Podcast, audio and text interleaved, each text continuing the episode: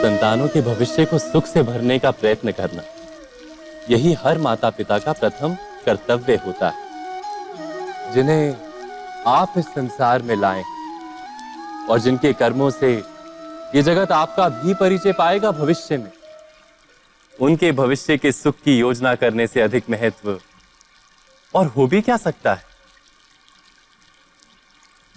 किंतु सुख और सुरक्षा क्या ये मनुष्य के कर्मों से प्राप्त नहीं होते हुँ?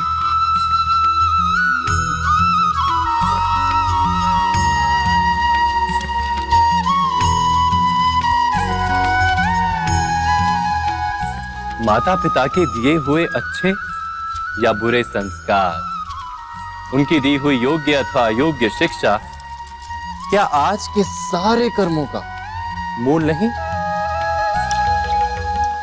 संस्कार और शिक्षा से बनता है मनुष्य का चरित्र। अर्थात माता पिता अपनी संतानों का जैसा चरित्र बनाते हैं, ऐसा ही बनता है उनका भविष्य।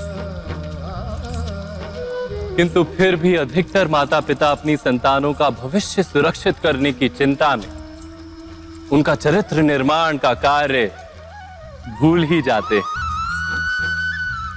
वस्तुतः जो माता पिता अपनी संतानों के भविष्य की चिंता करते हैं, उनकी संतानों को कोई लाभ नहीं होता। किंतु जो माता पिता अपने संतानों के भविष्य की नहीं, उनके चरित्र का निर्माण करते हैं, उन संतानों की प्रशस्ति समस्त संसार करता है।